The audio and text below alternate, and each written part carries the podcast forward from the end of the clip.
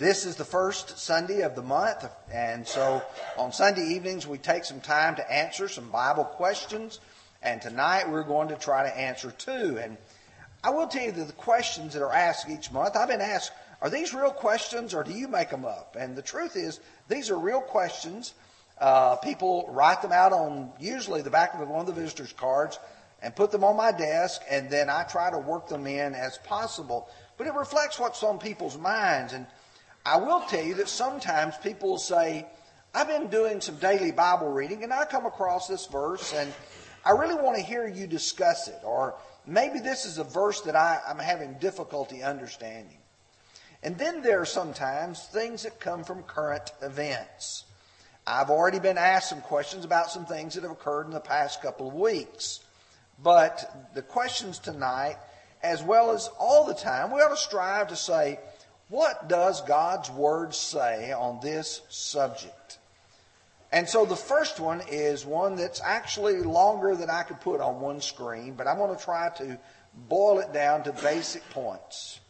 I've been told by multiple people outside the congregation that we are not a welcoming congregation. I agree. We don't have the zeal and energy when we sing. We don't speak to visitors. How can we fix this? Now, you can obviously recognize I don't try to uh, take the questions, I'm just reflecting what people have asked. Let me answer, first of all, that perspective sometimes depends on if a church is welcoming or friendly. And in other words, to one person that comes in to an assembly, they may think, oh, these are the friendliest people I've ever met. On the other hand, some other people may come in and they may think they're not very friendly. Sometimes it relates to the way the person who comes in. I will tell you for myself that when I'm usually on vacation and traveling, I try to come in incognito. That means I'd usually try to just slip in and be quiet. Some people do that. And some people will not let you do that. Uh, but let me use a passage of Scripture which I think could be helpful here. In James chapter 2, beginning with verse 2, going through verse 4, for there should come into your assembly a man with gold rings and fine apparel, and there should come in a poor man in filthy clothes, and you pay attention to the one wearing the fine clothes and say to him, Sit here in a good place. And say to the poor man, You stand there, or sit here at my footstool. Have you not shown partiality among yourselves and become judges with evil thoughts? Here's a perspective that I think we ought to think about. How do we treat people who come in that may be someone very prestigious in our community? Or maybe someone who comes in who has a lot of money or someone who has a lot of, of clout with them. Do we want to give them, oh boy, they're friendly people. They gave me a place of honor. On the other hand, how do we treat someone who comes in who may not be dressed as nicely as we are. Someone who may not have the same financial means that we do. Do we treat them friendly? That says a lot about us and the way we act before God. It's easy for us to violate the charge that Jesus gave in Luke chapter 14 in verse 12. Then he said to him who invited him, When you give a dinner or supper, do not ask your rich friend, or your friends, your brothers, your relatives, nor rich neighbors, lest they also invite you back and you be repaid. We ought to treat everyone, everyone with the same kindness, with the same respect, and the same honor who comes in among us. The truth is, you may never know who might come for a visit. If you'll remember Abraham, was visited, and we learn from Hebrews chapter 13 and verse 2 do not forget to entertain strangers, for by so doing, some have unwittingly entertained angels. Now, I don't believe we're going to have angels appear today, but you never know who might become and visit our assembly who might be looking to try to become a child of God. And the way we treat them may determine whether or not their soul is in heaven. Now, that ought to make us think and think seriously. I do think Solomon offered some very wise wisdom because the question is asked, how can we fix this? The idea is not that we know that we've got a problem. We say, okay, well, I guess that's who we are. No. We're trying to fix things that are broken. Well, Solomon said in Proverbs 18:24, a man who has friends must himself be friendly. If you got friends, you've got to treat them like friends. If you want someone to enjoy your presence, you need to enjoy their presence. So when someone comes in, you treat them like you would want to be treated if you were visiting a congregation where they were at. Proverbs 17 17 says, A friend loves at all times. We can't just be friendly part of the time. We can't be just friendly when we're in a good mood. We've got to make sure we're friendly all of the time. But here's a problem that I think we have almost universally. While God is the audience, and we ought to understand that, others can see our behavior and judge us. The truth is, it's like a man said in one of the little things I read on Facebook. He says, I didn't like worship today. The guy says, Good, we weren't worshiping you. You think about that a little bit. The worship was not to you, the worship was to God. So we, we need to make sure we got the right kind of attitude. But now, here's somebody comes in our assembly. Do they judge the way we sing, the way we pray, the way we listen to the lesson, the way that we partake of the Lord's Supper? You see, in 1 Corinthians 14, he said, Therefore, if the whole church comes together in one place and all speak with tongues, and there comes in those who are uninformed or unbelievers, will they not say that you're out of your mind? If the service is just going from one chaos to another, people are going to say, Those people don't know what they're doing. On the other hand, he says, but if, a, if all prophesy or an unbeliever, an uninformed person comes in, he is convinced by all and convicted by all. And thus the secrets of his hearts are revealed. And so falling down on his face, he will worship God and report that God is truly among you. Now here's something important. When you go and you worship, and you sing the songs, and you pray the prayers, be involved mentally as well as participating with your mouth and with your heart. Our worship ought to reflect a grateful heart.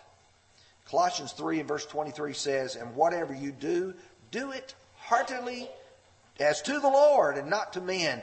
If I'm singing praise to God because I love God, then other people are going to be able to see that in me and see the interest that I have. The question asks, what can we do to fix it? I'm going to just offer a few practical things that I think could be helpful. The first one is introduce yourself to anyone and everyone you do not know. Now, let me pause there for just a second. I bet I've heard this phrase repeated at least a dozen times or more.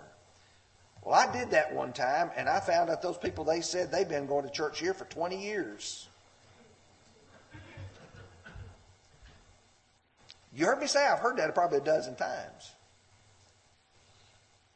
Introduce yourself to anyone and everyone you do not know. You might find out you like some of those folks around about you. You might find out that some of those folks that you did not know have been attending here for a while, but you may meet somebody that has not. And so I want, if, if you come in the door and you walk by and you see somebody you don't know, it's okay to go over and say, I'm Tony. Generally, they're going to give you your name, their name. And then if they say, I've been attending here for a while, say, I'm good. I'm glad to get to know you. I've been attending here for a while too. And now we get to know each other. That's the only way we're ever going to break the ice. Is to start doing what we know we need to do. Number two, make it easy for people to have a place to sit. Now, considering how many people are sick, that's not a problem this morning, not a problem tonight. But some Sunday mornings, particularly when we have uh, good weather, and especially as spring starts arriving, we're going to have some Sunday mornings that there's not going to be a good place to sit. Let me tell you what to do. Slide over and give them the end of the seat. Make it easy for a person to have a place to sit. When it comes time for our Bible classes, offer to show, not tell them how to get to class. Let me tell you what we do sometimes. Uh, I don't know. Uh, let me go see if I can find one of the elders or the preacher. There's a board right before you go out, right next to the light switch, that has a drawing of the building, has where every classroom is at, has a list of every teacher's name. Now, here's what you do a little four year old kid comes in and you say, Here, let me carry you to your classroom. Let me show you where it's at. That's showing that we have friendliness. Make sure to invite them to return. Someone comes and says, Oh, we'd love to have you come back with us. We'll meet tonight at 6 o'clock. We'll meet Wednesday night at 7 o'clock. Let them see the best version of who we can be every service. Every time we walk in, greet them as they come in the door, greet them in the auditorium. Let people know that we care about them. I think that'll go a long way to try to fix and make us a more friendly congregation. Now, again, I remind you, not everybody says we're not friendly. Some do, some do not. But we've got to make sure that we do the very best job that we can do. Question number two Is it immoral to build a wall? I don't ask these questions, I'm just trying to answer them. I will tell you it is unwise to address political matters before the church. And so I'm not going to. I'm not going to address a political matter. I am going to answer the question, however. Because the question of something being, being moral or immoral is not a political issue. Something being moral or immoral is a religious issue. Because you see, morals is not determined by what I think or by what you think. Nor is something made moral or immoral by what a legislature or a court rules. God is the legislator of morality. When someone says, You're trying to legislate morality, no, I'm not. God has, and I'm only respecting his morality.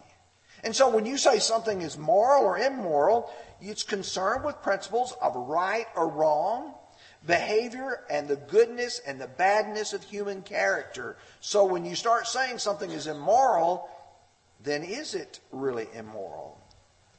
God is the authority of right behavior. Listen to 2 Chronicles chapter 31 verse 20. Then Hezekiah did throughout all Judah, he did what was good and right and true before the Lord his God. Psalm 119, 104, through your precepts I get understanding, therefore I hate every false way. If something is immoral, if something is false, I learned that from God's Word. Walls are built for two reasons. The first one is to keep something or someone in, or to keep something or someone out. Let me illustrate that. Prisons, stables, because you're talking about someone or something, are meant to keep something in. You know, we had for a while a fence around our property so that we could have the two or three cows that we had to keep them in. We didn't want them out. When you have walls being built, sometimes, like for prisoners, you don't want the prisoners to get out. You want to keep them in. You don't want them to escape. Walls of homes and cities were meant to keep enemies out. That's the reason why you had gates and doors, because that was the means of approved access. You know, you come to my house, and if you climb in through the window, I'm not going to be happy with you. If you come and knock on the door and you say, can I come in and, you know, get a cup of cold water? Can I come into your house and uh, it's cold outside? sometimes walls make us question their wisdom. Let me give you a few illustrations of that. The Berlin Wall that was constructed by the Soviet Union for the very purpose of keeping the people of East Berlin inside the city. Many of you remember when uh, President Reagan said to Mr. Gorbachev, tear down this wall. It doesn't make sense to try to keep these people in. I remember when Tim and I went to the Bible lands in 1994. We went to the church at Nazareth. There's a photo that I took. I'm going to tell you, when I took that photo, uh, one thing that really bothered me. Here's a tall fence and barbed wire across the top of it. Does that say friendly? Does that say welcome? But you see, they live in a different country than we live in. Because when I grew up as a child, we never locked our doors.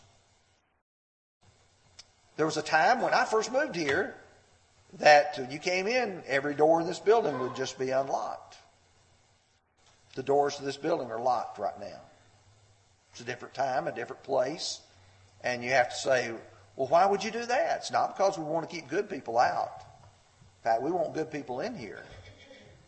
It's because you have to be worried about people who would do you harm. And so sometimes we question whether or not this is. So, but you go to the Bible and you start seeing many cities were walled cities during the Bible. For instance, we all know about reading in Joshua chapter 2 and chapter 6 about the city of Jericho said in Joshua 2 verse 15, then she let them down by a rope through the window, for her house was on the city wall, and she dwelt on the wall. Chapter 6, verse 1 Now the city was securely shut up because the children of Israel. None went out and none came in. Verse 5 came to pass when they made a long blast with a ram's horn, and when you hear the sound of the trumpet, that all the people shall shout with a great shout, and the wall of the cities will fall down flat, and the people shall go up, every man straight before him. Now, you know the walls fell to Jericho at God's direction. One of the things that when you visit the Bible lands, you realize that every major city had walls around it. In fact, they made what's called casemate walls. And what it means is that they would build a wall, they would build a space in between it, then they'd build another wall. Sometimes they would do that and build a third wall. And someone would come and they would tunnel their way through a section of the wall, they'd get in and say, All right, we're in the city. No, we're in a room. And then we got to go tunnel through another one. And it was just a, an added layer of protection. It was needed for safety. Psalm 122, verse 7 Peace be within your walls, prosperity within your palaces. Second Chronicles 7, 14, verse 7. Therefore he said to Judah, Let us build these our cities and make walls around them, and towers and gates and bars, while the land is yet before us, because we have sought the Lord our God, we have sought him, and he has given us rest on every side. So they built and prospered. They said, We want to build walls so we can be safe around all of our cities. The passage Brother Tommy read for us. For we were slaves, yet our God did not forsake us in our bondage, but he extended mercy to us in the sight of the kings of Persia to revive us, to repair the house of our God, to rebuild its ruins, and to give us a wall in Judah and Jerusalem. In fact, if you read through the Bible, having a wall was a matter of pride. In Proverbs, excuse me, Psalms chapter 48, verses 12 and 13, walk about Zion and go all around her, count her towers, mark well her bulwarks, consider her palaces, that you may tell to the generation following. The bulwarks, that's the, the wall sections. Nehemiah 12, verse 27. Now, at the dedication of the wall of Jerusalem, they sought out the Levites in all their places to bring them to Jerusalem to celebrate the dedication with gladness, both with thanksgiving and singings, and with cymbals and stringed instruments and harps. All this was a celebration. because we have walls of protection. But now, let's be a little more specific here. Gates or doors were provided for proper means of entrance. If you go to Acts chapter 9, verses 23 through 25, you realize after Paul became a Christian and he was in Damascus and they were trying to find him to be able to execute him, it says, Now after many days were passed, the Jews plotted to kill him. But their plot became known to Saul, and they watched the gates day and night to kill him. Then the disciples took him by night and let him down through the wall in a large basket. You see, gates were the way that people came in and out, just like the doors of a house. Now, in God's eyes, some walls should fall. There's some partitions that shouldn't be there. Ephesians 2, verse 14 is For he himself is our peace, who has made both one and has broken down the middle wall of separation. That's that wall between Jew and Gentile. Should there be a, a wall between white brethren and black brethren? Absolutely not. Should there be a wall between rich brethren and poor brethren? Absolutely not. You see, the Lord's church is one body. 1 Corinthians chapter 10, verse 12. Many people fail to even see that heaven has a wall. In Revelation chapter 21, verse 15, and he who talked with me had a gold reed to measure the city, its gates, and its wall. The city was laid out as a square. Its length was as great as its breadth, and he measured the city with a reed, 12,000 furlongs. Its length, its breadth, its height are equal. And then he measured the wall 144 cubits according to the measure of a man, that is, according to of an angel. The construction of its wall was of jasper, and the city was pure gold, like clear glass. And the foundations of the wall of the city were adorned with all kinds of precious stones. The first foundation was jasper, the second sapphire, the third chalcedony, the fourth emerald, the fifth sardonyx, the sixth sardis, the seventh chrysolite, eighth beryl, the ninth topaz, the tenth chrysoprase, the eleventh jacinth, and the twelfth amethyst. The twelve gates were twelve pearls. Each individual gate was of one pearl, and the street of the city was pure gold, like transparent glass. Oh, you see, heaven has a wall as well. A picture from Isaiah 26, verse 1. In the day that this song shall be sung in the land of Judah, we have a strong city. God will appoint salvation for walls and bulwarks. And then the same in Isaiah 60, verse 18. Now, here is something that is interesting as well. When I think about heaven, and I know that it has walls and it has gates, listen to Revelation 21, verse 27. But there shall by no means enter it anything that deviles or causes abomination or a lie, but only those who are written in the Lamb's book of life. Oh, you mean heaven's not going to have anybody that's not supposed to be there? No, there will not be anybody who's not supposed to be there. But yet our citizenship is open now. All you have to do is comply with the terms. The, the door to heaven is open to every man. Ephesians 2, verse 19. Therefore, you are no longer strangers and foreigners, fellow citizens with the saints and members of the household of God. Philippians 3:20 says, "For our citizenship is in heaven." You see, the, the great thing is, is that citizenship is offered to everybody in heaven, but you've got to comply with the terms. Both of these questions are somewhat related. The first question was, what about being friendly? Second question is, what about walls? We must make sure that we are not hindering people from entering the Lord's church. I want you to listen carefully to Matthew chapter 23 as well as Luke chapter 11. Because when Jesus was going through his personal ministry, there were people who were getting in the way. But woe to you, scribes and Pharisees, hypocrites! For you shut up the kingdom of heaven against men, for neither go you go in yourselves, nor do you allow those who are entering to go in. You're getting in the way of people. Luke 11, 52. Woe to you, lawyers, for you have taken away the key of knowledge. You did not enter in yourselves, and those who were entering you hindered. You take away the key of knowledge. The problem is the reason why people today aren't going in to the kingdom and becoming citizens of the kingdom is because there are people not getting the message of the gospel. The devil's doing everything in his power to hinder people from doing that.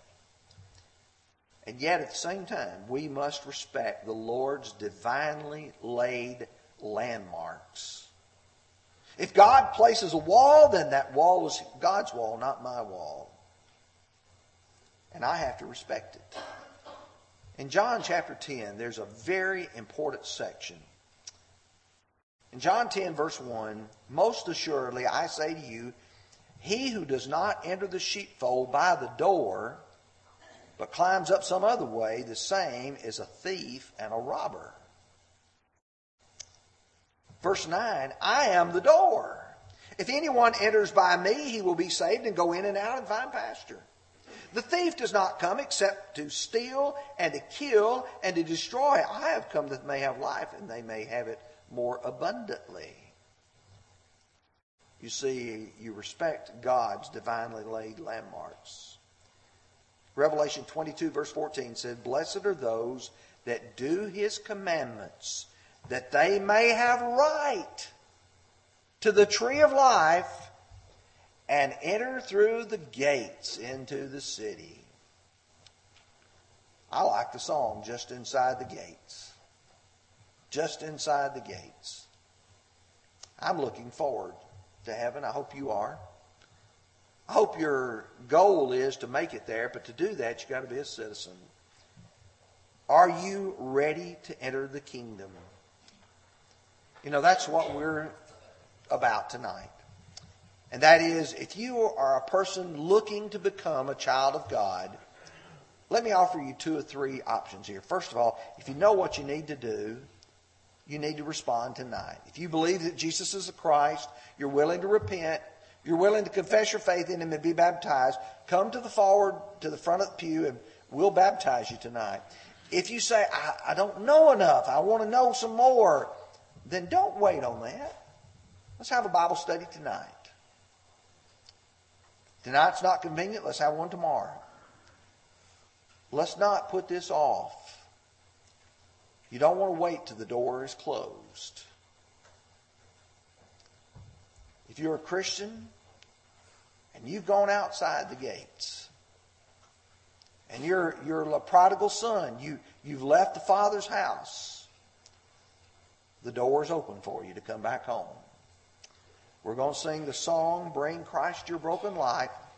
If you need to respond to the gospel call, would you come as together we stand and sing?